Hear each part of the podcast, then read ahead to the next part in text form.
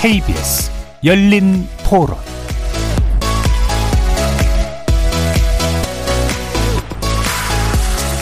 안녕하십니까. KBS 열린 토론 정준희입니다. 일단 코로나 같이 협력을 해가지고 어떻게 잘 해결했으면 좋겠고 전에 트럼프 이민자 정책이 타이트하게 만들어 놔가지고 조금 풀어주고 우호 정책으로 갔으면 좋겠어요. 바이든 행정부가 출범하면서 색깔론적인 얘기가 아니라 서로 상대방의 이야기를 들어주면서 포용할 수 있는 그런 정부가 되길 바라고 있습니다. 금융시장의 변화가 가장 크지 않을까요? 그러니까는 트럼프 때는 불확실성이 좀 강했거든요. 트위터 한마디에 모든 주가가 사라진다거나 그런 부분이 있었는데 결국은 한국 같은 경우는 수출 국가이기 때문에 거기에 또 뭔가 얻는 게 있지 않을까요? 그래서 대한민국은 사실 중국하고 일본하고 그 모든 국가하고 연관이 있어서 외교 전략을 취한다는 것 자체가 되게 좀 어려운 부분이 있는데 어, 트럼프 때는 적 아니면 동지 그거를 선택하라는 두 가지 선택 중에 하나였는데 바이든 시대에서는 중립적 입장을 취하면서 좀 움직임의 여유폭이 있다고 생각합니다. 북한의 협상권을 잡으려면 좀 강경하게 나갈 필요가 있다고 생각을 하고 있고 어, 실리적인 과연 우리한테 도움이 되는 방향이 어떤 건지 맞춰서 움직였으면 좋겠다는 생각을 하고 있습니다. 통일까지는 아니더라도 조금 더 평화를 유지하면서 각 나라들이랑 이제 좀 어려운 시기에 같이 뭐 소통도 하고 네, 힘든 일을 좀 평화롭게 풀어갈 수 있으면 좋을 것 같아요. 거리에서 만나본 시민들의 목소리 어떻게 들으셨습니까? 오늘 토론 주제는 바이든 시대 미중 신냉전 속 한반도의 미래입니다. 조 바이든 당선자가 우리 시간으로 오늘 새벽 제46대 미국 대통령으로 공식 취임했습니다. 취임사를 통해 그는 통합을 강조하는 한편 국제사회 현안에 미국이 적극적으로 관여할 것이고 약화된 동맹 관계를 복원할 것임을 분명히 했습니다. 특히 패권 경쟁국인 중국과의 관계를 어떻게 풀어갈지 관심이 나오고 있는데요. 트럼프 행정부 때 형성된 팽팽한 긴장 관계가 이어질지 아니면 더 격화되거나 완화되는 등의 변화가 만들어질지도 궁금합니다. 중국의 대응에서 한미동맹을 강화하길 기대할 미국 요구에 대해 또 우리 정부가 슬기롭게 대응하면서 새로운 국제 질서 흐름을 잘 읽어내 교착 상태에 빠진 한반도 평화 정책 과제까지 해결하기 위해 어떤 남다른 외교력이 필요하진 않은지 또 궁금해지지요. 오늘 KBS 열린 토론스는 두 분의 전문가 모시고 바이든 시대 미중 관계 전망해 보고요. 북핵 협상을 포함한 한반도 현안 조목조목 짚어보도록 하겠습니다. KBS 열린 토론은 여러분이 주인공입니다. 문자로 참여하실 분은 9730으로 의견 남겨주십시오. 단문은 50원, 장문은 100원에 정보 이용료가 붙습니다. KBS 모바일 콩, 트위터 계정 KBS 오픈, 그리고 유튜브를 통해서도 무료로 참여하실 수 있습니다. 시민 논객 여러분의 뜨거운 참여 기다리겠습니다. KBS 열린 토론 지금부터 출발합니다. 살아 있습니다. 토론이 살아 있습니다. 살아있는 토론, KBS 열린 토론. 토론은 라디오가 진짜입니다. 진짜 토론, KBS 열린 토론.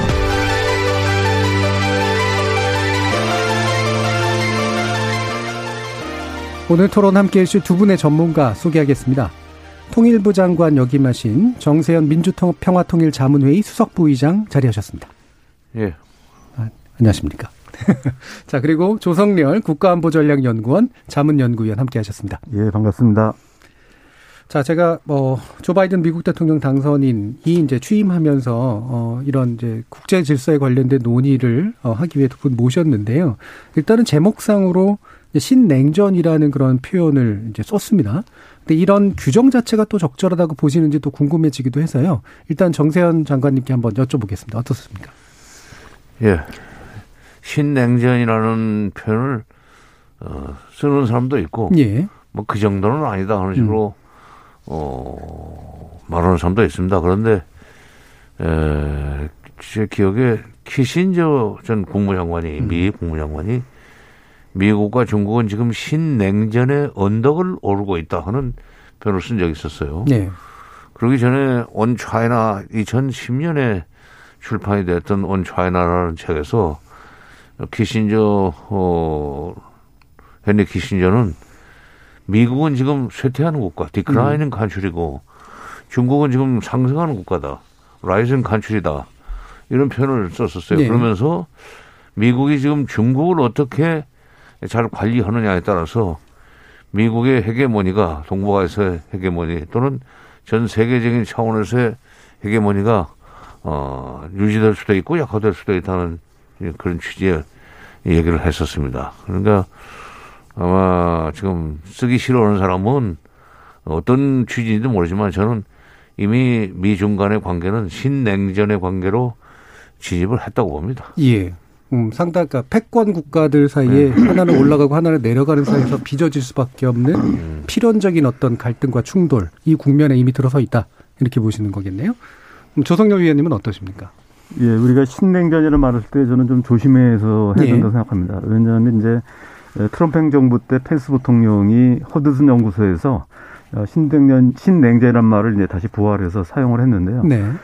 어, 사실 이제 냉전, 신냉전이라고 하는 거는 어떤 가치관이 깔려 있습니다. 다시 말하면은 이미 편이 정해져 있다는 거죠.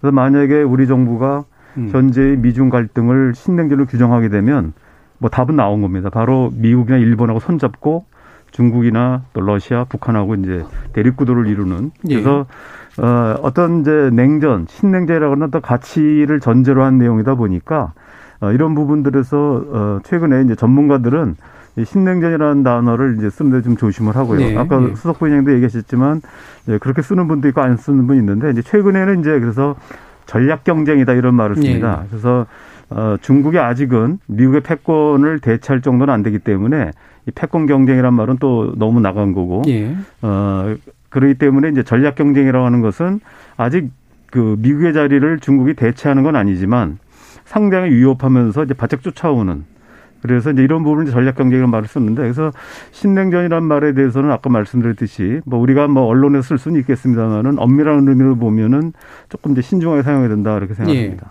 그러니까 이게 냉전이란 말을 다시 되살려서 갖다 쓴 이유가 이제 과거의 냉전이 이런 체제 간, 이렇게 체제 블록 간 경쟁으로 만들어졌었기 때문에 그거를 이제 부활시키는 그런 예, 측면처럼 이제 비칠 수 있기 때문이죠. 신냉전이라는 말을 쓴 걸로 알고 있습니다. 의도가 있어서. 근데 이제 그 과거에 5, 60년대 뭐 70, 80년대 말에 끝난 미소 간의 냉전은 확실히 그 블록 예. 그걸 전제로 해서 패거리 싸움이었기 때문에 그 냉전이었는데 지금 신냉전이라는 표현을 쓸 때는 그때와 같은 완전 패거리 싸움은 아니고 예.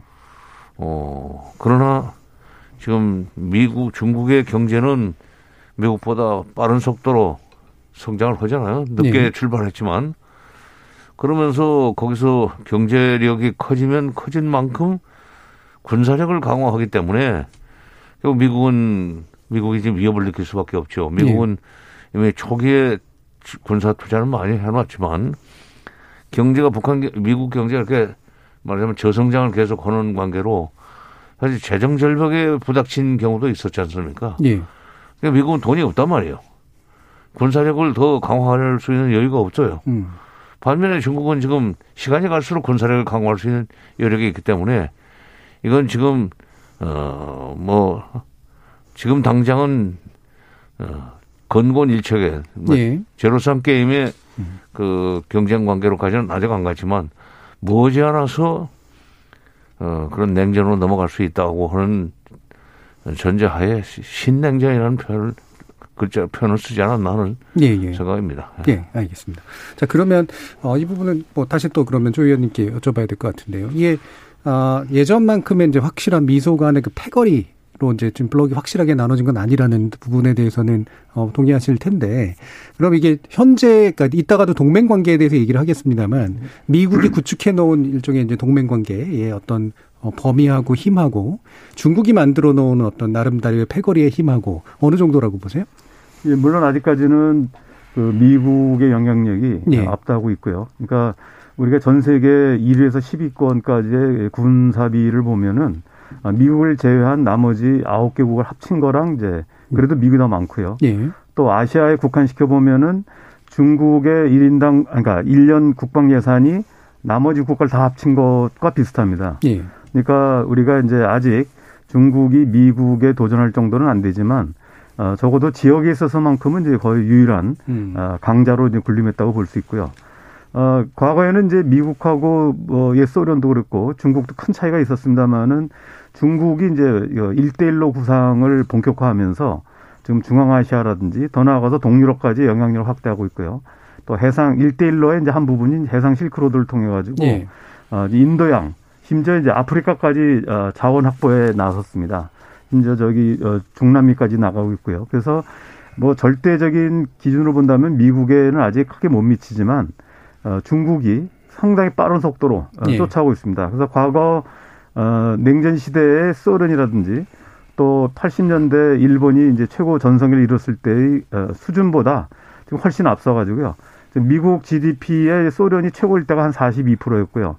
어, 일본이 한 48%까지 갔는데 어, 지금 작년 초가 이제 63%였는데 어, 코로나 때문에 미국이 마이너스 되고 중국은 플러스 2.3 네. 하는 바람에 작년 연말까지 해서 약 그 미국 GDP의 70%까지 지금 쫓아 올라오고 있습니다. 그래서 어 그만큼 이제 영향력을 발휘할 수 있는 여력이 있고요. 아직은 이제 절대량에서 부족한다 하더라도 시간의 문제다 이렇게 보고 있는 것 같습니다. 예. 그런데 GDP 규모 측면으로 보면은 오히려 이제 과거에 있었던 미국의 경쟁자들보다 외려 훨씬 더 치고 올라와 있는 상태고 동맹이라든가 어떤 영향력 범위 측면에 있어서는 아직은 좀 아시아 지역이 좀 한정된 패자의 이제 의미를 가지고 있다. 1대1로라는 구성을 예. 통해서 일단 확장 중에 있다 이렇게 네. 볼수 있을 것 같습니다. 예. 정도은 예, 그러니까 1대1로도 사실은 예. 미국의 전그 글로벌 헤게모니 이거를 잠식해 들어가는 전략이라고 그렇죠. 볼 수밖에 예. 없어요. 어, 뭐 석유 어, 어 확보를 위해서만 저 해상 실크로드를 예. 이용하려고 건 아니고 음. 다 그게 군사적인 의미가 다 있는 거. 그렇기 때문에 미국이 지금 인도 태평양 전략이라는 걸 어, 구축을 해서 예. 중국이 더 이상 태평양 쪽으로 못 나오도록 막아 막아내려고 그러는 것이 인도 태평양 네. 전략 네. 아닙니까? 이미 거기엔 미국, 일본, 호주, 뭐 인도는 네 나라는 그 거기 들어가 있는데 우리도 저기 쿼드 플러스 예. 우리도 들어오라고 계속 트럼프 때 예, 사실 압력을 넣었었는데 이제 그게 바이든 정부가 출범해도 트럼프 때 시작한 인도 태평양 전략 또는 중국 대중국 압박 전략은 막 계속 되라고 봅니다. 예. 이 블링컨 국무부 장관 내정자가 트럼프 시대 대중국 압박은 뭐 옳은 것이었다 하는 얘기를 하는 걸 봐서는 음. 인도 태평양 전략을 어뭐 계속 견제 더 강화해 나갈 것 같고 그 과정에서 지금 우리가 걱정해야 될 것은 예, 쿼드 플러스에 들어오라고 할 때 우리가 그걸 언제까지 버틸 것인가. 예, 예. 중국 때문에 지금 음. 우리는 몸을 걸고 있지만 틀림없이 아마 한일 관계를 빨리 개선을 하고 그럴 거예요. 음. 왜냐하면 미일 동맹과 한미 동맹을 하나로 묶어서 한미 삼각 동맹을 만들어 가지고 어, 그 강화한다는, 강화하려고 그런 것은 결국 목적은 중국 압박이거든요. 네. 그러면 이제 인도 태평양 전략의 하위 체계로서 음. 한미 삼각 동맹이 들어갈 수밖에 없어요. 예. 그럴 경우에 중국으로부터 들어오는 경제적인 보복이라고 할까. 이거는 사드 때보다도 훨씬 더 강할 것 같은데 그게 지금 물론 냉전 시대 때는 완전히 에, 줄 똑바로 서라.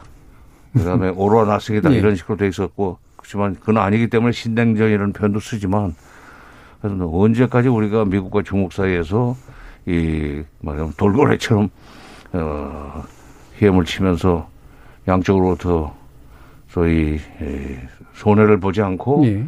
이익을 볼 수 있겠는가 그게 이제 걱정거리입니다. 네. 사실. 이 걱정이 사실 오늘 토론을 만들 굉장히 중요한 질문 중에 하나인데, 그럼 마침 또 장관님께서 말씀 주셨으니까, 지금 이제 토니 블링컨 이제 그 신임 이제 국무장관, 그다음 제이크 설리번 국가안보보좌관 이런 식의 인선들이 쭉 이루어졌잖아요.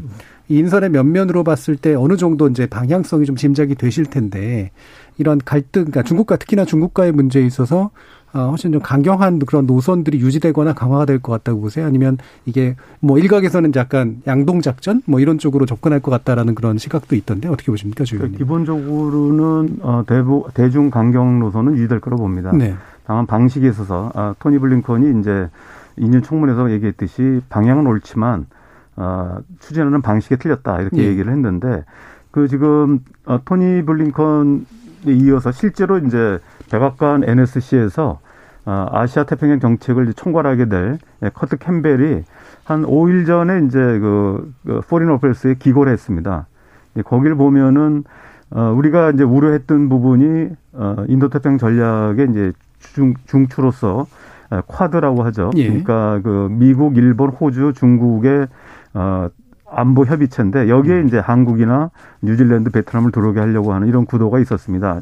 그래서 비건 어, 전 부장관이 됐겠죠. 그분이 이제 10월 데려왔을 때도 한국에 참여를 예. 요청했다가 어, 우리 정부가 사실상 거부를 했는데 지금 이제 커트 캠벨이 그 Foreign Affairs에 기고한 걸 보면은 어, 지금 이제 중국의 부상에 대해서 이 아시아 태평양 국가들이 위기를 느끼면서 어, 자율성을 추구해서 미국의 도움을 요청한다.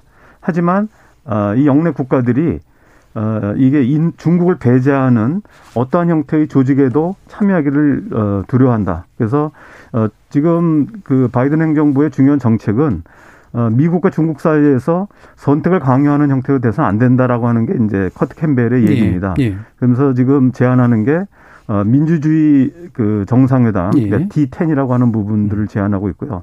쿼드 네 나라에 하는 건 그대로 유지하되 어, 한국이나 어, 그 다음에 인도, 호주를 이제 기존의 G7의 플러스로 첨가시키고요. 그 다음에 이제 일본과 인도를 참여시켜서 어, 1대1로 인프라 투자에 대한 경쟁을 한다. 이렇게 돼 있고요. 아무튼 이런 이제 미국이 얘기하는 것은 어, 포괄적인 대중전선을 구축하기보다는 예. 이 분야별로 분야별로 나라를 관리하면서 음. 어, 작고 중간 정도 수준의 다양한 어떤 대중전선을 구축한다라고 하는 게 현재 어, 지금 아시아 정책을 구상하고 있는 커트 캠벨의 얘기입니다. 그래서 예. 어, 토니 블링컨도 지금 아주 원칙적인 얘기밖에 안 했긴 하지만 음.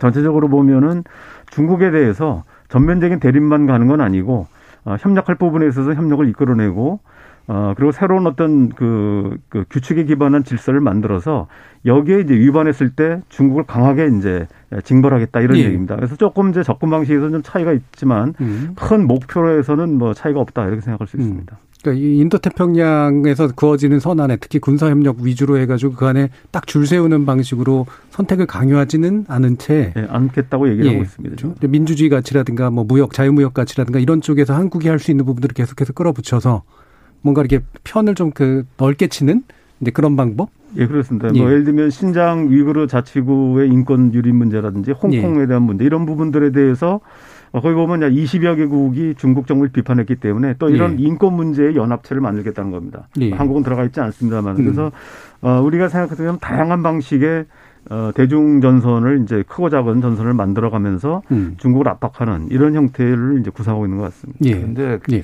나는 그 미국의 지금 그런 구상이 에, 일종의 첫째는 미국의 힘이 확실하게 중국을 미국이 선두에서 가지고 중국을 압박해 들어갈 수 있는 정도의 힘이 없기 때문에 예. 여러 나라를 참여를 시켜야 되겠는데 그 끌고 들어가야 될 나라들 대상 국가들이 중국과의 관계 때문에 주저한다면 예. 소위 그몇 어, 가지 부문별로 이렇게 예, 말하자면 쪼개가지고 예. 쪼개가지고 어, 어, 참여율을 어느 정도 막 낮아도 그눈 감아주는 식으로 예. 시작을 하겠다는 건데 예. 결국은 어퍼치나 뭐그 둘러치나 마찬가지라고 예. 지금 상승세를 타고 있는 중국이 그 그대로 군사 대국이 되고 경제 대국이 되는 걸 방치하면 결국 동북아에서 미국이 2차 세계대전 이후에 구축해 왔던 헤게모니는 현재 잠식될 수밖에 없습니다. 네. 그리고 이거 뭐 지나간 얘기 같지만은 중국으로서는 어, 그 국가 목표라고 생각하는 것이 저희 중국몽 어, 2016년으로 기억을 하는데 시진핑이 어, 2013년인가? 시진핑이 시진핑이 국가주석이 된 뒤에 미국으로 가서 오바마 대통령을 만나가지고 했다는 말이 사실 소름 끼치는 얘기였었어요. 네. 어, 미국과 중국은 신형 대국 관계를 유지해 나가자, 발전시켜 나가자 하면서 앞으로, 어, 아니, 신형 대국 관계를 발전시켜 나가려고 하면서 뭐라고 하냐면은 태평양은 미국과 중국이 나눠 써도 충분할 만큼 넓다. 그거는 나도 지금 단순한 대륙 국가가 아니라 예. 해양 국가로 좀 그 발전하고 싶고 그러려면은 미국이 일정한 정도 우리에게 그 지분을 좀 인정해야 된다는 얘기 예. 아니겠어요? 근데 아직은 미국이 아니 북- 중국이 이렇게 중국과 어깨를 겨눌 만큼의 예, 해양 대국은 아닙니다. 항공모함 대수도 뭐 미국이 뭐 일곱 개? 예. 근데 중국은 지금 두 개밖에 없단 말이에요. 그러나 이제 중국, 미국의 항공모함은 전 세계에 지금 포진해 있, 있는 반면에 중국의 항공모함은 자기 해역과 태평양을 반으로 나눠 썼을 때 필요한 지형까지만 왔다 갔다 하면 되는 거예요. 저기 대서양은 중국은 예. 관심 없어요. 그런데다가 지금 중국이 가지고 있는 꿈이 뭐냐면 두개 백년, 양개 백년론이라는 건데 2021년은 이미 지났지만 2021년 중국 공산당이 창립된 2021년이 되면 어 중국 인민들의 1인당 소득을 만 달러까지 올려 가지고 그야말로 모두가 다 행복하게 사는 소강 사회를 건설한다. 음. 그다음에 중화인민공화국이 수립된 100년이 되는 2049년이 되면은 GDP 총액 면에서 미국을 앞지른다.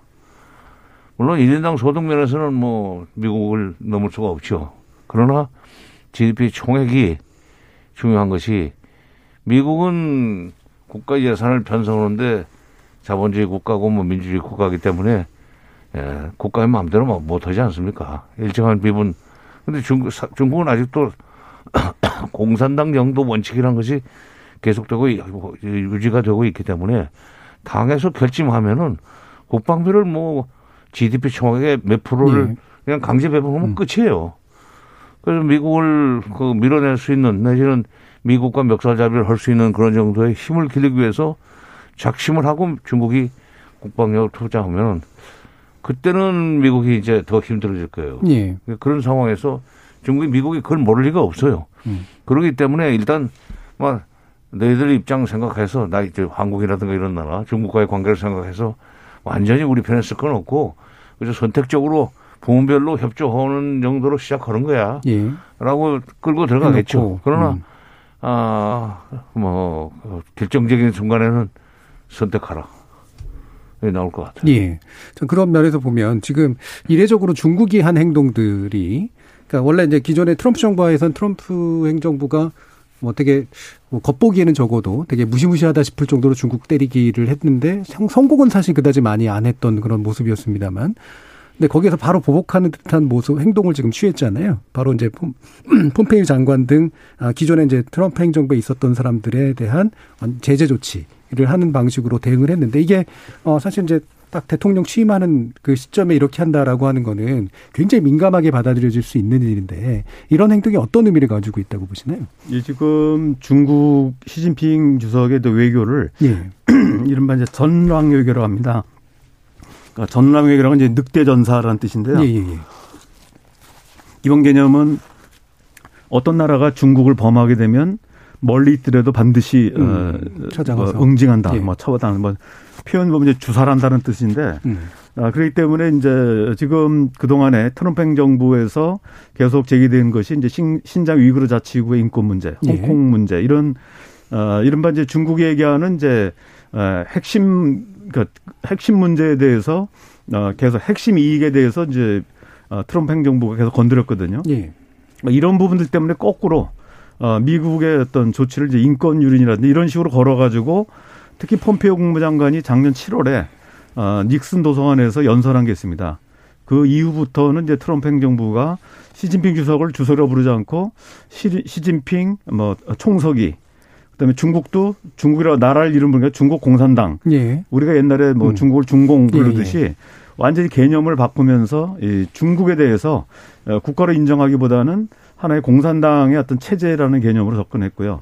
어, 그리고 아까 말씀했던 닉슨 도서관에 산 이유는 어, 1972년도에 닉슨 대통령이 이제 대중국 접근을 했는데 어, 거꾸로 닉슨 도서관에서 연설을 통해서 이제는 이제 결별하는 거를 이제 그 연출한 것이 이제 닉슨 도서관 연설입니다. 예. 그래서 어, 지금 전체적으로 본다면은 어, 중국은 아까 말씀드렸듯이 항상 에, 반드시 보복한다. 음. 그래서 에, 예를 들면은 그 코로나가 뭐 우한이 발원지라고 강력히 주장했던 정부 차원에서 주장한 어, 호주에 대해서는 지금 강력한 이제 경제 보복을 하고 있고 어, 맞상대를 하고 있습니다. 그래서 어, 지금 중국은 만약에 이런 어, 중국에 대한 국제사회의 비난이라든지 공격을 방치할 경우는 이게 눈덩이처럼 커질 거를 우려해가지고 나올 때마다 즉각즉각 예, 예. 반응을 하고 있고요. 특히 트럼프 행정부가 이제 막 끝나고 어, 이른바 그 바이든 행정부 들어와서 트럼프 지우기, anything but 트럼프를 하자마자 이제 그 시점을 맞춰서 폼피오라든지 또이 이 트럼프 행정부의 전직 관료들에 대한 이제 뭐 이 제재 조치를 취했다 이렇게 볼 수 있습니다. 예. 이게 사실 알고 보면 이제 개인적 조치잖아요. 이 개인과 가족이 중국과 관련된 일을 하거나 그쪽으로 뭐 가서 뭔가를 하거나 이런 것들을 못하게 하는 그런 조치인데 이게 어떤 의미로 지금 받아들여야 될까? 이게 사실 미국에 대한 조치라고 보기는 어려우나 또 상당히 자존심 상하는 조치이기도 한데. 아니 근데 그난그 그 코로나를 이제 우한 코로나라고 예. 그냥 그 이름 붙이는 거 계속, 예. 이름 붙이는 거 보고 트럼프가. 음. 소위 그 국제 정치에서 그 상대방 이미지를 나쁘게 하는 예. 이미지 메이킹 음. 이게 군사적인 것보다도 훨씬 더 어떤 점에서는 그 힘이 강합니다. 음. 악당 악마화 시키는 거죠. 그러니까 지금 바로 아까 조금 조금 전에 조성열 박사님이 지적하신 어 같은 사람이 지금 중국 공산당 총서기이자 중화인민공화국 주석인데 주석으로 부르지 않고 총서기라고 부르고 중화인민공화국 중국 China라는 어 국명을 쓰지 않고 어 Communist China 예. Chinese Communist Party 중국 공산당 이게 지금 일종의 민주주의와 공산주의의 대결로 끌고 가는 예. 가치 동맹 비슷 가치 동맹으로 나가자는 얘기지. 음, 이렇게 되면은 결국 소련과 미국의 냉전 시대 공산주의와 미, 민주주의의 대결이었던데 이었는데 그런 것까지도 좀 생각하고 있는 것이 아닌가. 그러면 그 미국 사람들이 그런 거 보고 야, 전좀 유치하다. 왜냐면 아직도 그러니까 공산주의는 나쁜 거고 그다음에 민주주의는 무조건 좋은 거다 하는 그런 식의 이제 양분 예, 이분법적 어, 사고를 하고 있나. 물론 그렇다고 해서 뭐 내가 공산주의가 좋고 사회주의가 좋다는 건 아니지만 이번에 그 미국 보십시오. 예. 민주주의에 그야말로 모범이었다고 하는 미국에서 트럼프 대통령, 대통령 선거를 둘러싸고 일어나는 네. 저, 저 분란, 저, 저 어떤 그混乱. 이거, 그걸, 그걸 가지고 어떻게 공산주의와 민주주의의 대결식의 개념을 집어넣어서 자기 편을 늘리려고 하느냐.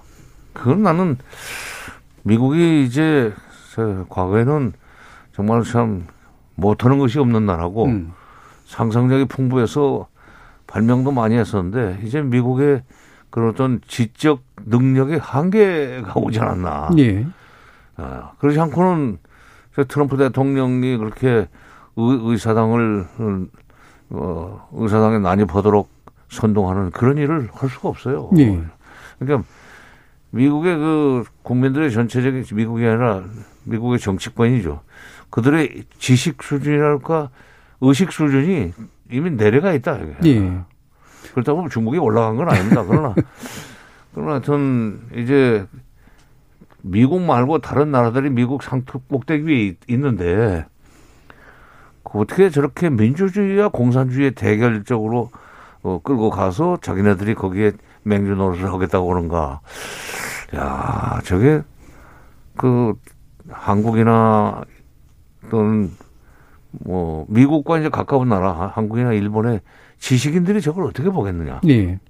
저는 그건 걱정을 했습니다. 예. 그러니까 미국이 좀, 뭐 좋게 말해서 좀 정신을 좀 차려야 돼요. 예. 그런 식으로 안 됩니다, 이제. 뭐 이제 어제 이제 그 바이든 대통령 아, 바이든 대통령 그 취임사를 보면은 이제 예의나 품격 이런 거 굉장히 강조하잖아요. 그런데 이런 이제 강조를 하고 있는 와중에서 이제 중국이 현재 같은 그런 행동을 보인 것에 대해서 미국은 어떤 반응을 보일 거라고 예상을 혹시 하시나요?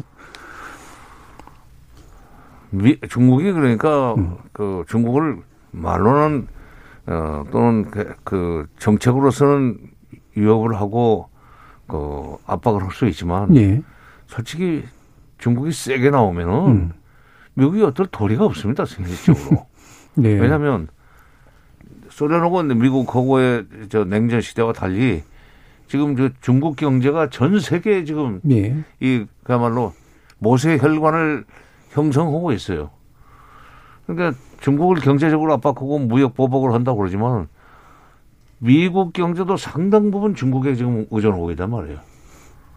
그래서 중국이 이렇게 느긋하게 나가는 것은 뭐 원래 중국 사람들이 원래가 좀 느긋하고 만만디의 기질이 있기는 있지만 시진핑이나 중국 지도부 입장에서 볼 때는 뭐 자신이 있을 거예요. 말하자면 예. 너 부처님 손바닥 안에 음. 손오공밖에 안 돼. 그런 음. 생각을 가지고 있을 겁니다. 예. 그러니까 중국은 우리가 느긋하게 나가고 미국이 이제 팔팔 뛰고 이러면은 뭐 좀 그걸 완화시키기 위해서 중국이 미국 체면을 시켜주는 그런 수준의 좀 한 뭐 그 약간 굽히고 들어가는 예. 그런 식으로 하지만은 그건 장기적으로 보면은 결국은 미국이 중국한테 에, 그렇게 고압적으로 군림할 수 없을이라고 봅니다. 예. 특히 2049년이 되면은 뭐그 GDP 총액 면에서 미국이 중국을 중국이 미국을 앞지른다고 이제 호언했지만 경제학자들도 그러기 전에 미국 경제는 완전히 지금 저성장이니까 중국은 아직도 고속 성장을 하고 있고 뭐 두 자리 숫자까지는 아니지만은 코로나 상황에서도 자꾸 뭐 4.4%인가 성장하지 예. 않았어요? 그러면은 결국 중국이 미국 경제를 따라잡는 것은 49년 이전에 이미 40년대 초반 내지는 30년대 말쯤은 그게 끝날 수도 있는 일이다. 예. 이거 이렇게 이제 얘기하는 사람들이 있죠. 그래서 나는 그 지금 비유한다면 미국은 다급하고 초조하고 음. 중국은 느긋하고 이런 상황인 것 같아요. 예. 그 이제 지금 바이든 대통령 자체가 사실은 이제 미국의 정통 외교를 대표하는 사람이고 음, 그 역량도 굉장히 세잖아요. 그리고 아까 이제 조, 조 박사님 말씀해 주셨던 것처럼 다양한 차원에서 이제 동맹의 크기를 좀 이렇게 키우는 그런 방식을 하려고 할 텐데 이게 뭐 지금 당장의 이 중국의 조치에 대해서도 어떤 반응을 보일지도 좀 궁금하고 그다음에 뭐 기후나 인권이나 뭐 무역이나 군사나 이렇게 다양하게 산재해 있는 것들 가운데 어떤 방식으로 이제 중국을 좀 타겟으로 잡는 그런 행동들을 이제 구체적으로 좀 벌여 나갈까 이렇게 좀 궁금해지거든요. 어떻게 보십니까? 그러니까 지금 그 미국에서 신 바이든 행정부에서 얘기하는 부분은 크게 이제 균형의 회복 그 다음에 네. 어, 정당성의 회복이거든요. 음. 그래서 균형의 회복이라고 하는 거는 어, 현재 그 전 세계 배치되어 있는 해외 미군 가운데에서 어, 지금 이제 전체로 보면은 특히 동아시아, 아시아 태평양 지역에서 어, 주한미군이라든지 주일미군 쪽으로서 주로 이제 동북아 시쪽에 몰려 있습니다. 예. 근데 지금 최근에 중국과 관련돼서 나타나는 분쟁들은 남중국해에서 이제 인공섬이라든지 예. 또 항공모함 이런 부분에서 어, 동남아 쪽에 이제 몰려 있거든요. 그래서 어 최근에 이제 그, 그 국방장관 청문회도 있었습니다만은 이분들이 얘기하는 거 보면은 전체적으로 미군의 힘의 이동을 주로 이제 남중국해라든지 이쪽으로 좀 어, 옮겨갈 거로 보이고요. 예. 일단 힘의 음. 균형을 이루고 있고 그 다음에는 이제 어 지금 국제 규범 그러니까 이 규칙에 기반한 국제 질서를 강화하기 위해서 지금 이제 미국의 시각은 겁니다. 중국이 어, 완전히 해킹해가지고 첨단 기술을 이제 절취했고 또 불법적으로 뭐 유학생을 가장 공산당원들이 유학생을 가장해가지고 어, 비밀리에 어떤 정보를 가져오고 이제 이런 인식이 굉장히 예. 강하기 때문에 현재 미국의 인식은 꼭 바이든 행정부가 아니더라도 공화당이나 민주당 할 거 없이 지금 현재 더 이상 뺏기지 않으면 원천 기술이나 이런 부분들은 미국이 아직까지는 압도적으로 많이 가지고 있기 때문에 이런 그래서 어, 아까 그 수석 부회장님 얘기하신 것처럼 무역을 가지고 규제하고 관세를 해봤더니 이게 잘 안 되는 거예요. 예. 그래서 어, 경제 번영 네트워크라고 해가지고 음. 이제 어, 미 국무부가 전 세계 돌아다니면서 어, 중국과 교육을 하지 말라라고 했는데 문제는 뭐 한국도 그렇고 일본도 그런 문제가 아니라 미국 기업 자체가 말을 안 듣는 거예요. 예, 당장 그렇죠. 중국에서 돈을 벌고 있는데 하지 말라고 했을 때는 어, 그 이제 그러면 거기에 대한 보상을 해줘야 되거든요. 어, 공공재를 제공할 수 있어야 되는데 북, 미국이 이미 그런 공공재 제공 능력을 잃은 상태에서 예.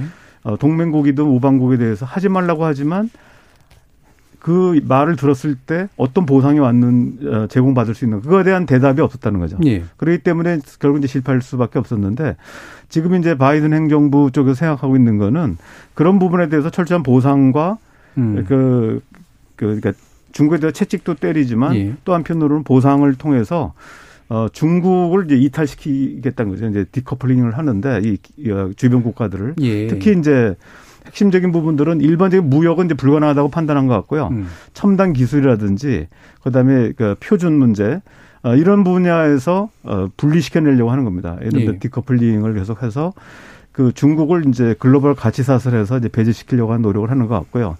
그, 그 부분에서 이제 핵심적으로 지금 어, 생각하는 게 한국이나 일본과 같이 반도체라든지 첨단 기술을 가지고 있는 나라들이 뭐 일반적인 교역에서는 중국과 하는 거에 대해서 문제를 안 삼겠지만 어, 이른바 이제 그 클린턴 행정부, 아, 그 트럼프 행정부에서도 5G 그 그린 네트워크라는 말을 예. 썼거든요. 그래서 첨단 기술 분야에서는 중국과 관계를 끊어라. 그래서 지금 아마도 우리에 대해서도 어, LG U 플러스에서 화이 제 예. 화이 장비를 쓰고 있기 때문에 이 부분에 대해서도 상당한 압박이 들어오고 이미 해왔고 또 더 가할 거로 봅니다. 그래서 앞으로 지금 우리 기업들도 예를 들면 삼성 반도체 같은 경우도 어, 중저가 제품들은 뭐 중국에서 만들고 있지만 첨단 제품에서는 이제 중국에서 지금 생산을 못 하고 예. 미국에 이제 신설 공장을 이제 하고 예, 대만도 마찬가지죠. 그래서 이런 부분들이 전체적으로 아까 말씀드렸듯이 전면적으로 중국과의 관계를 끊으라고는 못하기 때문에 일단 중저가 제품이나 이런 부분에 대해서는 중국과 거래를 계속 하되 예. 첨단 분야,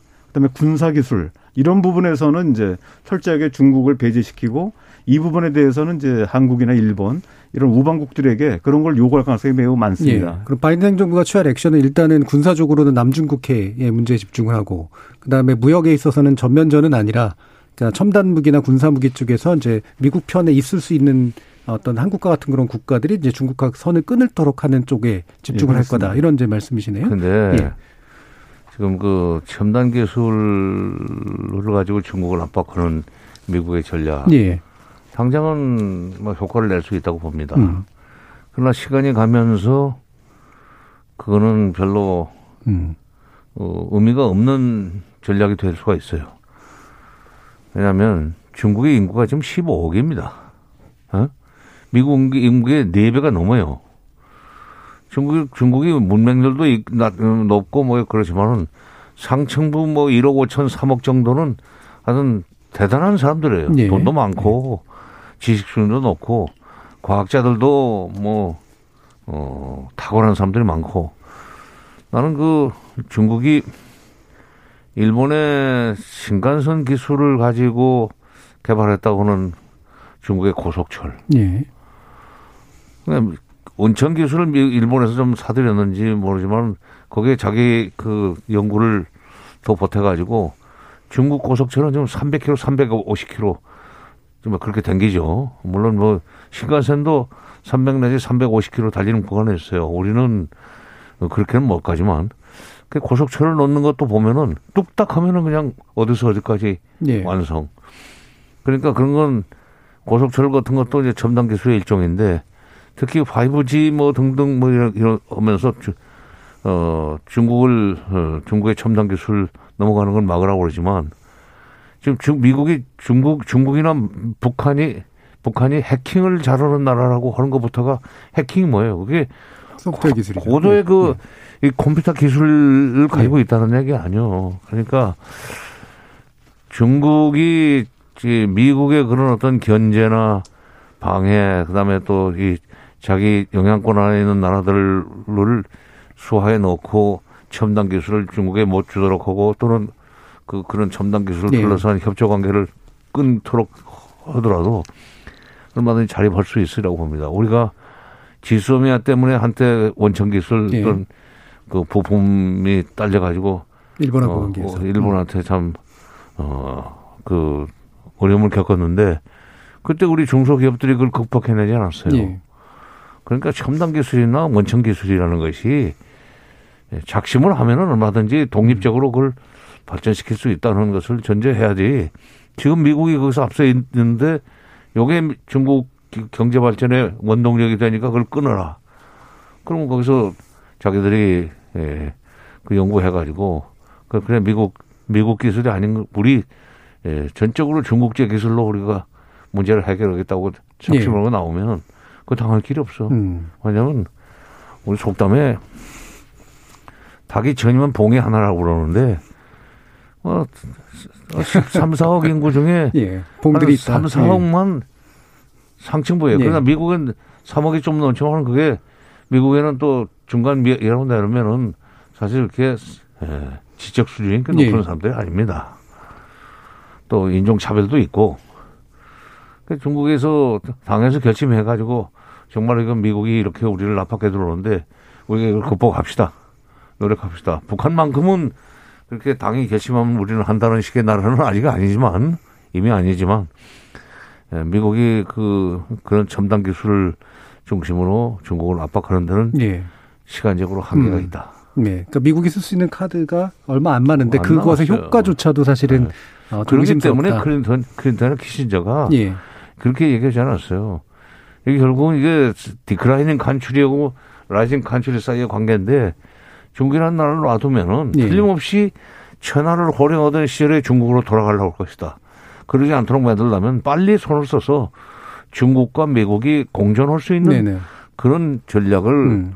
어, 세우고 추구해야 된다. 예. 근데 지금 지금 지금 그 미국이 하는 짓 보면은 키신저가 권고하는 그런 방향은 음. 아니에요. 그러니까 대립과 제압 위주의 전략으로는 그렇지. 이미 불가능한 상태가 맞는데. 그냥 방해, 단절, 예. 포위 이건데 키신저는 그거를 하라고 하지는 않았을 거예요. 네네. 알겠습니다. 지금 저 청취자들이 또 많은 문자들 보내주셔가지고요. 한번 또 들어보고 들어보고 가겠습니다. 예, 예, 정희진 예. 문자 캐스터. 네, 지금까지 청취자 여러분이 보내주신 문자들 소개합니다. 이창섭님, 바이든 대통령은 그나마 한국의 상황에 대해서 매우 잘하는 대통령이라고 들었습니다. 중국을 견제하기 위한 포석 차원에서 한반도가 미국의 안보에 가장 중요한 위치라는 것을 트럼프보다는 훨씬 잘 알고 있는 인물이라고 보는 게 맞을 듯 합니다.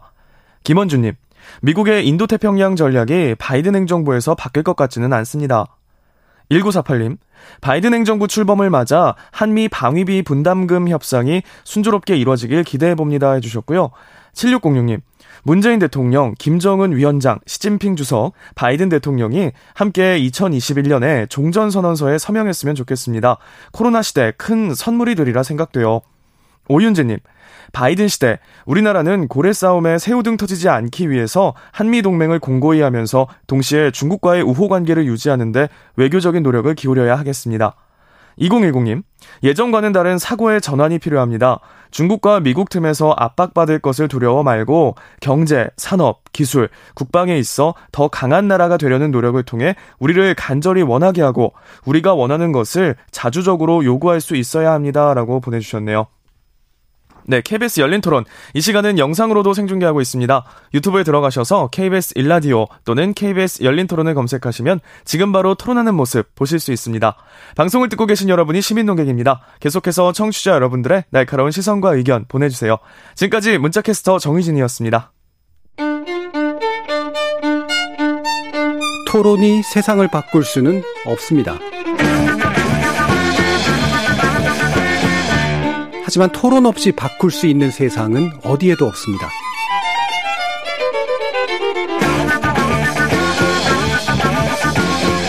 세상의 선한 변화를 갈망하는 당신. 정답이 아니라 질문의 힘을 믿는 당신. 우리 KBS 열린 토론에서 만납시다.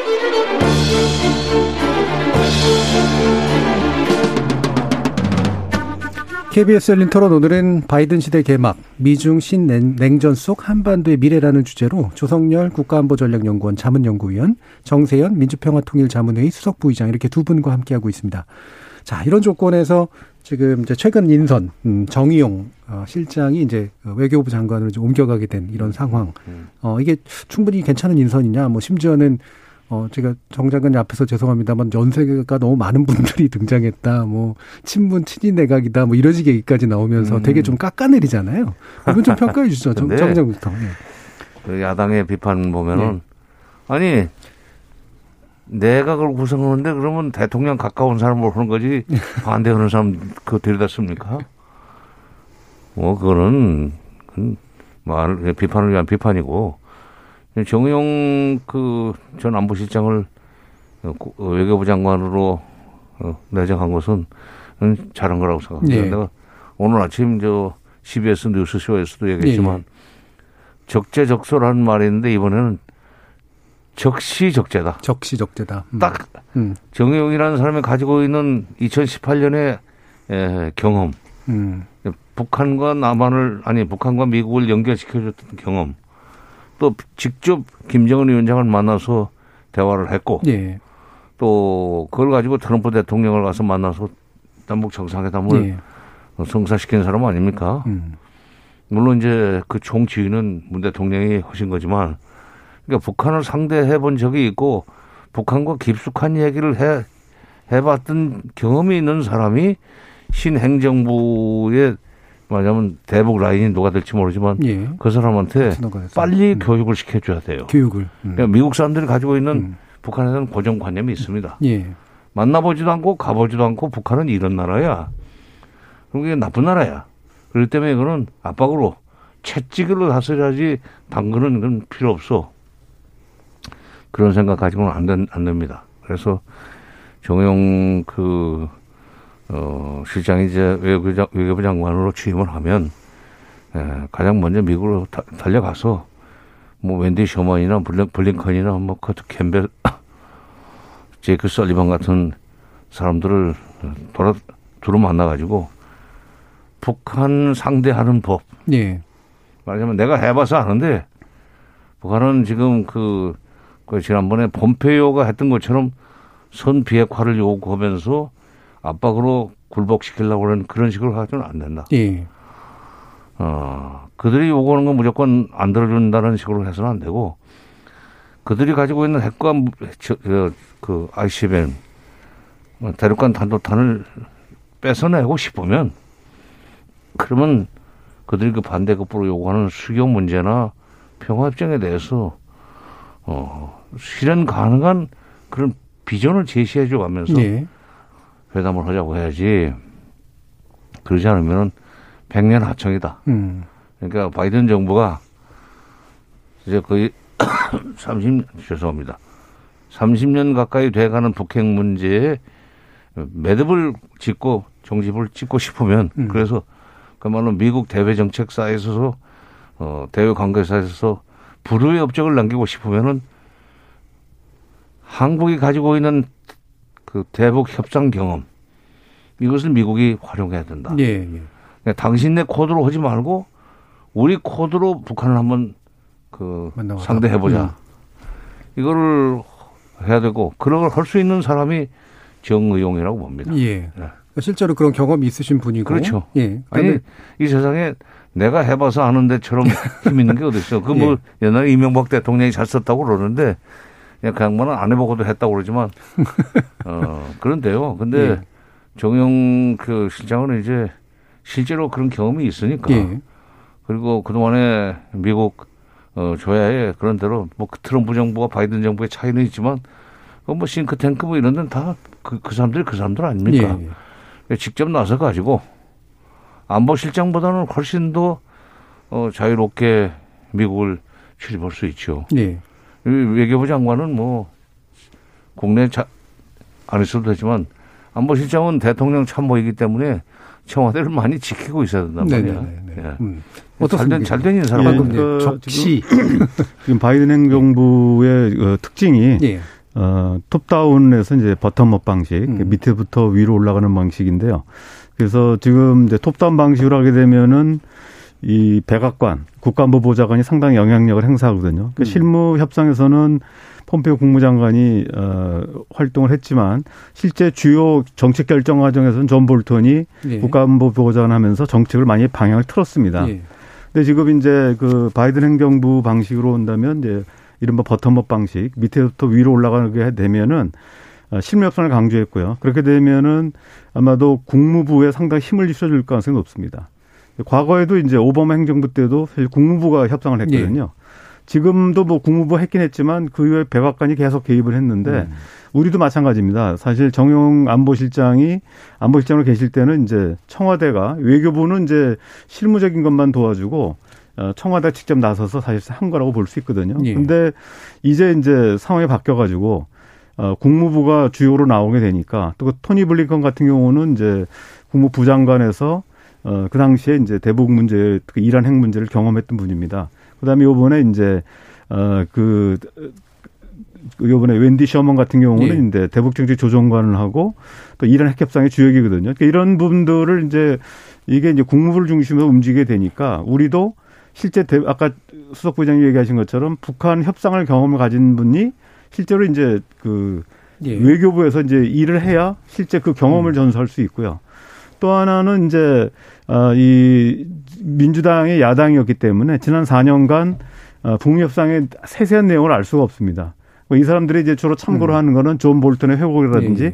밥 우드워드의 이제 어, 책, 책 음. 어, 책을 가지고 어, 격노라는 책을 음. 가지고 보는데 여기 보면 상당한 왜곡이 있거든요. 그러니까 존 볼턴의 예. 시각으로 어, 상황을 왜곡하고 있고 따라서 한국 정부는 상당히 음. 문제가 있다 이런 식으로 예, 예. 기술이 돼 있고 일본 정부 옳았다는 이런 식의 음. 나와 있는데 사실은 아까 우리 이제 수석분이 얘기처럼 내가 해봐서 안다 이거죠. 음. 내가 해봐서 실제로 그렇지 않다.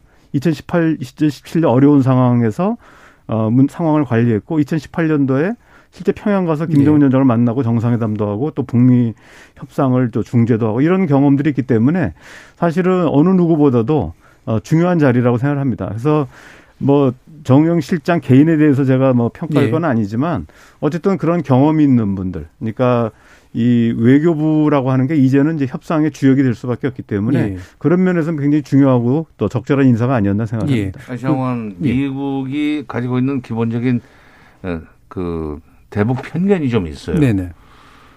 대부분입니다. 음. 예를 들면 지난번에 로버트 갈로치 전 동아태 차관보 어, 클린턴 정부 시절이죠. 어, 93년도 94년까지 제네바 북미 협상을 주도했던 당사자인데 그 사람이 그랬어요. 미국의 와싱턴에 뭐 그 싱크탱크나 어 정치인들이나 90%는 북한이 결국은 핵을 포기하지 않을 것이다. 네. 라는 그런 생각을 가지고 있다. 음.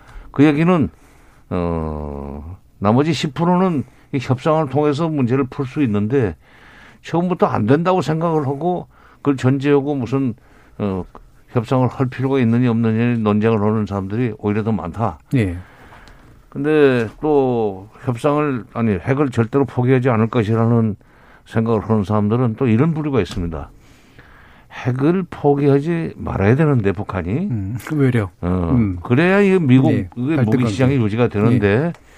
그뭐 사우스 코리아 입장에서는 뉴클리어 제로가 되는 것이 좋지만 음. 우리 미국의 USA 입장에서 볼 때는 그건 적절하게 북한이 핵무기를 가지고 있어야 겁이 나서 더 다만 그걸 이제 확산만 안 시키면 되고 어, 미국이 잘 관리하면 되니까 IAEA 같은 걸 활용해 네. 가지고 네. 확산만 안 되면 되고 어, 그게 있으면은 아니 우리 미국 무기 시장이 유지가 되거나 더 커질 수 있는데 굳이 그걸 왜 없을라고 그래?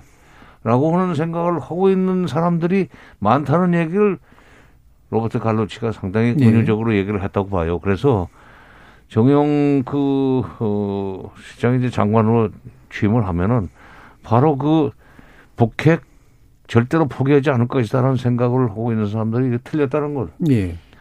얼마든지 협상을 통해서 북한 북핵 문제는 해결할 수 있다. 이걸 좀 빨리 가서 공부를 시켜야 됩니다. 음. 네. 그러면 또 그런 말씀 예전에 주셨잖아요. 얼마 전에도. 그러니까 그 우리 그 정부가 남아 있는 시간이 많지가 않고.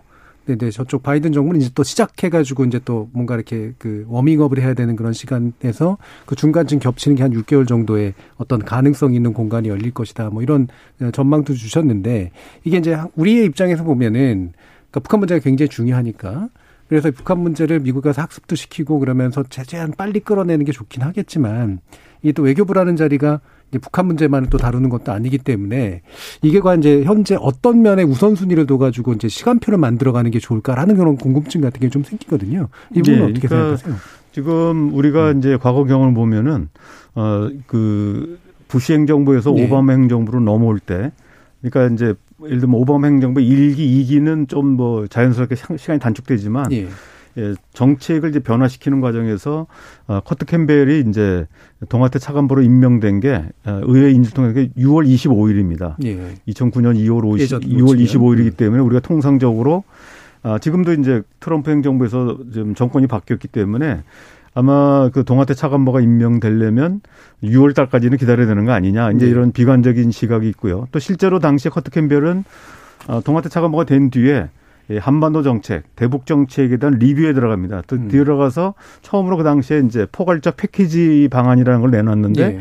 그게 이제 9월 초에 그 얘기를 했거든요.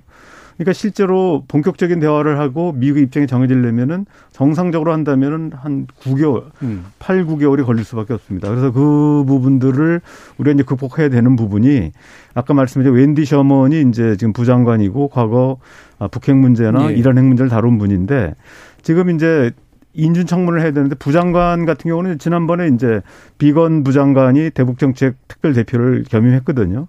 그래서 지금은 이제 그 브링컨 장관 청문회까지 끝난 상태에서 네.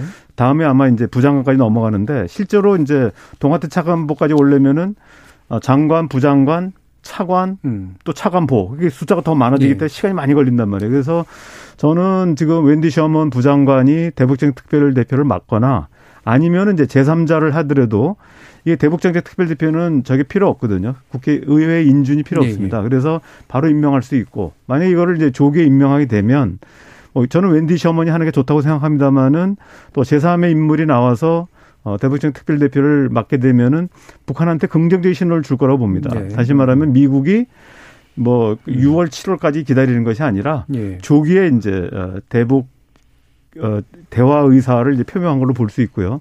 그리고 뭐 그 내용도 중요합니다만은 일단 시간표상으로는 어, 조기에 어, 미국이 어, 대북적 특별대표를 인, 임명을 해서 음. 대화의 어떤 그 의지를 보여주는 게 중요하다고 생각하고요. 예. 실제로 이제 그 논의하는 과정에서는 저는 이제 바이든 행정부가 어, 트럼프 지휘가 나섰다고는 하지만 트럼프 행정부가 또 해놓은 게 여러 개가 있습니다. 음. 톱다운 방식은 아니다 하더라도 실제로 하노이 회담을 앞두고 어, 북한과 미국 간에 이제 합의된 내용들이 있거든요. 예, 예, 예. 그래서 그런 어떤 뭐 제재 부분 하나라든지 또 북한은 영변 핵단지에 대한 포기 뭐 여러 가지 이제 합의된 것들이 있고 음.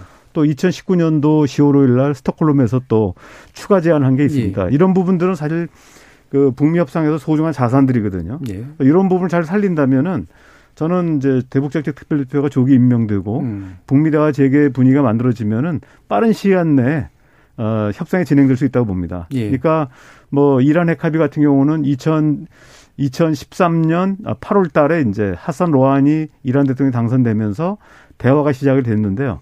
딱 정확하게 1년 10개월 만인 2015년 7월 달에 이란 핵 합의가 타결되거든요. 네네. 그래서 저는 뭐 당장 뭐 한두 달 안에 되는 건 아니겠지만 대화가 재개되고 본격적으로 시작되면은 아, 빠른 시일 내에 뭐 내년 뭐 상반기나 하반기까지라도 예. 어, 저는 어떤 잠정 합의라든 이런 게 이룰 수 있다 이렇게 음, 생각합니다. 그러니까 일단 임명 가능한 실무부차부터 먼저 그 네. 우호적인 방식으로 임명이 되고 그다음에 그게 트럼프. 이제 북한에 대한 긍정적 신호를 예. 줄수 있다는 것이죠. 그리고 이제 북한도 좀 나오게 되면서 전 정권에서 만들었던 것들을 무효하는 게 아니라 기본 출발점으로 좀 삼아주면 그게 결합되면 생각보다 좀 빨리 그래도 예, 진행될 수 있다는 말씀이시잖아요. 이번에 음. 11월달에 저하고 예.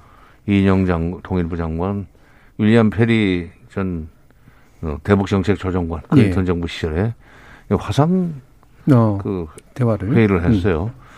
그때 윌리엄 페리 전 장관이 대북정책 조정관이 자기 12월 달에 선거 끝난 뒤에 했었습니다. 회담은 저 화상 회의는 바이든이 다 되, 되게 돼 있었던 시절이죠. 어, 바이든 당선자를 만날 것이다. 음. 만나서 대북정책 조정관 제도를 좀 활용해야 된다는 얘기를 하겠다. 그럼 음. 대북 정책 조정관이라는 건 top-down과 bottom-up 중간이죠. 중간쯤에. 응? 음. 근데 윌리엄 페리 대북 정책 조정관의 후임이 웬디 셔먼이란 말이야. 음. 그 대북 정책 조정관으로 있으면서 그 사람도 해봐서 내가 해봐서 아는다는 얘기를 할 수 있는 게 예. 예, 2000년 10월 9일부터 12일까지인가 조명록 당시 북한의 에, 차수가 어, 와싱턴에 와가지고 클린턴 대통령을 예방하고 어, 올브라이트 장관 그다음에 뭐 웬디 셔먼 등과 어, 합의를 해서 조미 공동 커뮤니케, 북미 공동 성명을 만들어냈단 말이에요. 네.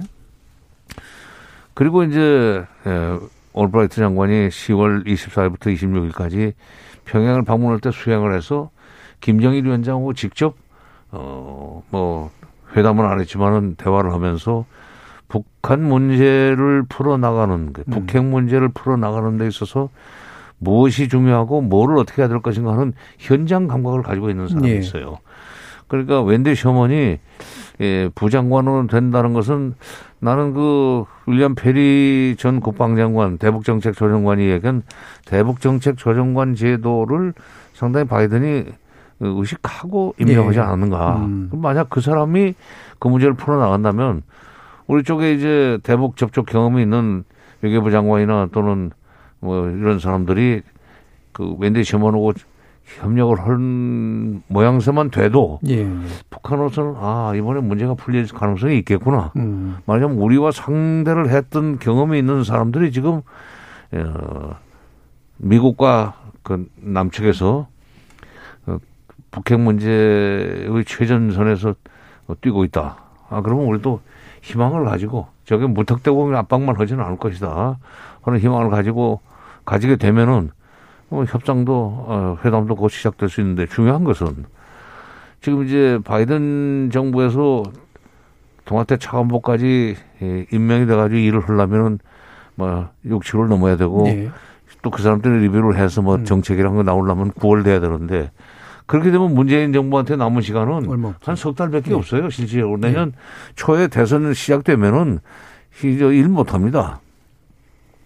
그러니까 어차피 지금 그, 그 미국에서 진영을 갖춰가지고 본격적인 어, 정책 대북 정책이 나오기 전에 전체적인 그림이 나오기 전에 그 시간 동안을 우리가 앞서가면서 네. 남북 관계를 좀 풀어나가겠다. 음.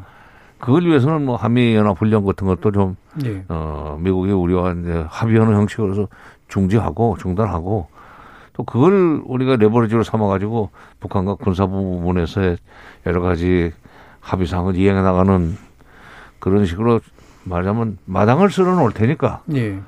하여튼 당신의 나중에 진영 갖춰가지고 북한과 어, 본격적인 회담을 할 수 있을 때 그때는 우리가 다 음. 그 깔아놓은 주춧돌 그걸 딛고 건너가면 된다. 이런 식으로 좀 그 한미 간에 예, 판을 짜야 되지 않나 예, 예. 그런 생각이 듭니다. 음. 정용 예. 장관이 이제 취임하면은 바로 그런 쪽으로 일을 하지 않을까. 예. 그럼 이제 어, 북한에게도 이제 미국의 어떤 인선이 좀 좋은 시그널로 읽히고 그다음에 또 이른바 이제 고기 맛을 본 사람들끼리 만나서 이제 뭔가 판을 만드는 게 가능하기 때문에 거기서 희망이 생기는데 이제 실질적인 결정은 사실은 또 한참 뒤에 이뤄질 수밖에 없기 때문에 그 전까지 이제 또 남북 사이에서 할 수 있는 것들을 최대한 해내는 아니 거. 놓을 수가 없잖아요. 네, 예. 예? 그렇죠. 그다음에 문재인 정부한테 주어진 시간이 지금 1년 뭐 1년 몇 개월이라고 하지만 실제로 1년밖에 없습니다. 그러면 그 중에 절반을 갖다 와서 논다면은 그 다음 시간도 놓을 수밖에 없는데 예. 그러고는 그럴 수는 없죠. 지금 대통령 입장에서는 한반도 평화 프로세스를 다시 가동해야 된다는 얘기를 여러 번 하시던데 예. 그렇다면은 어 정영 장관이 이제 취임해서 그 뜻을 받들어 가지고 부지런히 미국을 움직여서 음. 지금 일단 그 청문회가 끝나 가지고 임명이 된 사람들하고의 에, 관계는 얼마든지 시작할 수 있는 거 아니에요? 음. 그러니까 거기서 어, 대체로 큰 방향으로 가는데 미국이 직접 움직일 건 아니에요 지금 시간적으로. 예. 그럼 그때 우리 그러니까 그때까지 우리가 움직이는 것은 미국이 양해하고 그래도 정책적으로 지원해주는 그런 식의 어떤 조건을 어, 빨리 갖춰 나가야 된다고 예. 생각합니다. 이 부분은 조 박사님 어떻게 예, 보세요? 그러니까 실제로 우리가 그 3월 달에 예. 어, 한미 군사 연습을 이제 시작을 하는데요. 예, 통상적으로 이제 한미 군 당국이 어, 군사 연습에 대한 결정하는 시기가 예. 최소 한 달은 있어야 된다고 합니다. 근데 왜 그러냐면은 어, 과거에 이제 그 독수 훈련이나 이런 걸 보면 우리 군이 한 2만 5천 명, 그 다음에 미군이 한 1만 5천 명 정도가 이제 증원이 오는데 이 1만 5천 명 가운데 5천 명 정도가 현역이고 만 명이 이제 동원 우리 식으로는 동원 예비군입니다. 음. 그래서 이 사람들이 직장에서 다 휴직 처리를 하고 오는 거거든요. 예. 어, 뭐 주방이거나도 다르죠. 그래서 어, 일정 시간이 있는 필요한데 이게 지금 3월 초면은 이제 벌써 어, 2월 초에는 뭐 취소하든 중단하든 뭐 감축하든 연, 결정이 돼야 된다고 생각합니다. 그래서 예. 이게 지금 문재인 대통령께서 이제 그 바이든 대통령 축전을 보냈긴 했지만 아마 이제 빠른 시일 내에 아마 전화 통화를 하실 거라 봅니다. 근데 첫 통화에서 한미 군사연습 중단하자 이 얘기는 아마 하면 하기 하기 어려우실 거라고 봅니다. 예. 그래서 저는 이 부분에서 어, 지금 코로나가 어, 아직 완치가 돼 있지 않고 백신도 아직 어, 완전히 보급이 안 됐기 때문에 일단 기본적으로는 한미 군사 연습은 어, 축소돼서 운영될 거로 봅니다. 만약 하더라도 음. 그래서 저는 이제 이 부분에 대해서 또 이게 4월 이제 7일 날 우리 재보궐 선거가 있는데 지금 벌써 그, 그 강경화 장관 교체를 한 거 가지고도 뭐 김여정의 하명을 예, 받았냐 이런 예. 논란들이 있는 걸 봤을 때 우리 정부가 어 사실은 이제 여론의 눈치를 또 보지 않을 수 없고 어떻게 4월 7일 날 재보궐 선거가 있기 예. 때문에 제가 볼 때는 어뭐 취소 이런 용어보다는 코로나가 아직 그 창궐하고 있고 아직 백신이 완전히 보급이 안 됐고 우리도 이제 빨라야 2월 달 정도에 예. 보급이 되기 때문에 또 두 번을 맞아야 되면 한 달 또 걸리잖아요. 그래서 아 이번에는 이제 사실 평창 때도 안 한 게 아니거든요. 평창 올림픽 전에 어 그 전에 10, 2017년 12월에 대통령께서 얘기하신 거는 연기한다고 했고 또 실제 네. 연기하고 나서 이제 축소해서 실시를 했습니다. 그래서 저는 이제 뭐 수석 부장님이 얘기하신 것처럼 그 기본적으로 중단하면 좋겠는데 시간이 이제 많으면 관계없는데 시간이 지금 별로 없기 때문에 아까 말씀드렸지만 한 달 하면 2월 초에 결정이 돼야 되거든요. 그래서 어 그게 우리가 한미 군 당국이 협의를 해서 일단은 이제 연기하는 형태로 해서 먼저 그러니까 저는 예. 뭐 정상 간의 논의하기는 좀 상 부담이 있고요. 어이 군 당국 간에 이제 연기 형태로 일단 취하고 그래서 만약에 북미 대화 아까 말씀을 처럼 뭐 OND 시어머니 어떤 예. 뭐 대북 조정관이 되든지 어떻게 해서 대화 분위기가 만들어지면 그때는 이제 사실은 연기한 걸 다시 이제 취소하면 되거든요. 그래서 일단은 이제 우리가 어 4월 달이면 3월서부터 이제 우리 이제 그 선거 때문에 아마 예. 그 아주 민감하게 대북 정책에 대해서 논쟁이 일어날 거라고 봅니다. 그래서 우리 정부가 아 저는 이제 취할 수 있는 부분이 우리가 북한이라든지 미국만 바라보는 것이 아니라 이제는 이제 선거의 처리라는 것은 이제 국내 정치를 또 보고 행할 수밖에 없다고 봅니다. 그래서 그전 음. 그런 면에서는 기술적으로 잘 조정이 돼야 되지 않나 생각합니다. 예. 근데 나는 문 대통령이 18일 날 연도 기자회견에서 질문에 대한 답변 형식으로 얘기를 했지만 어 남북 군사 공동위원회를 열어서 예. 그 한미 연합 군사 훈련을 포함해서 뭐 여러 가지 군사적인 문제를 좀 협의를 하자 회담하자는 얘기죠.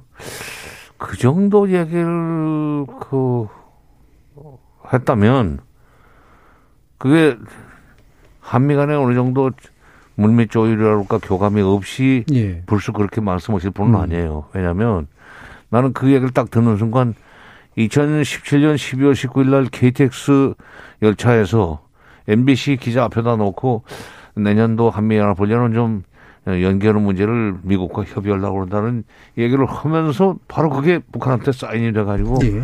어 2월 9일 날 김여정 어, 특사가 들어오지 않았어요. 김영남도 오고 그리고 이제 개막식에 참가했죠. 그러면서 이제 에, 한반도에 봉이 오기 시작했는데 그러니까 지금 이제 미국하고는 어느 정도 어, 막 7분 응선 예. 정도는 넘었기 때문에 그 얘기를 했고 그렇다면은 빨리 북한이 이걸 이 방송을 들어야 돼요. 북한이 예. 한국 정부에서 예. 뭐 듣겠죠. 예. 예. 면밀히 주시하고 있으니까. 예, 알겠습니다. 아, 예. 저도 그렇지만 조성열 박사나 문재인 교수가 얘기하는 거 다 다 적어 적어 놓고 있어요. 근데 예. 이제 맞춰야 됩니다. 예, 예. 그러니까 자, 어, 예. 북한이 예. 예, 빨리 군사 공동위원회 회담에 호응에 나와가지고 알겠습니다. 거기서 군사 군사 훈련 얘기를 심도 있게 꺼내서 예. 그걸 가지고 우리가 미국을 어, 형식적으로 예. 어, 설득하는. 알겠습니다. 북한이 듣고 있을 거라고 생각하고요. 오늘 토론은 이것으로 모두 마무리하겠습니다. 함께해 주신 정세영 부의장님 그리고 조성열 연구위원 두 분 모두 감사합니다. 예. 예, 감사합니다. 감사합니다. 저는 내일 저녁 7시 10분에 다시 뵙겠습니다. 지금까지 KBS 열린 토론 정준이었습니다.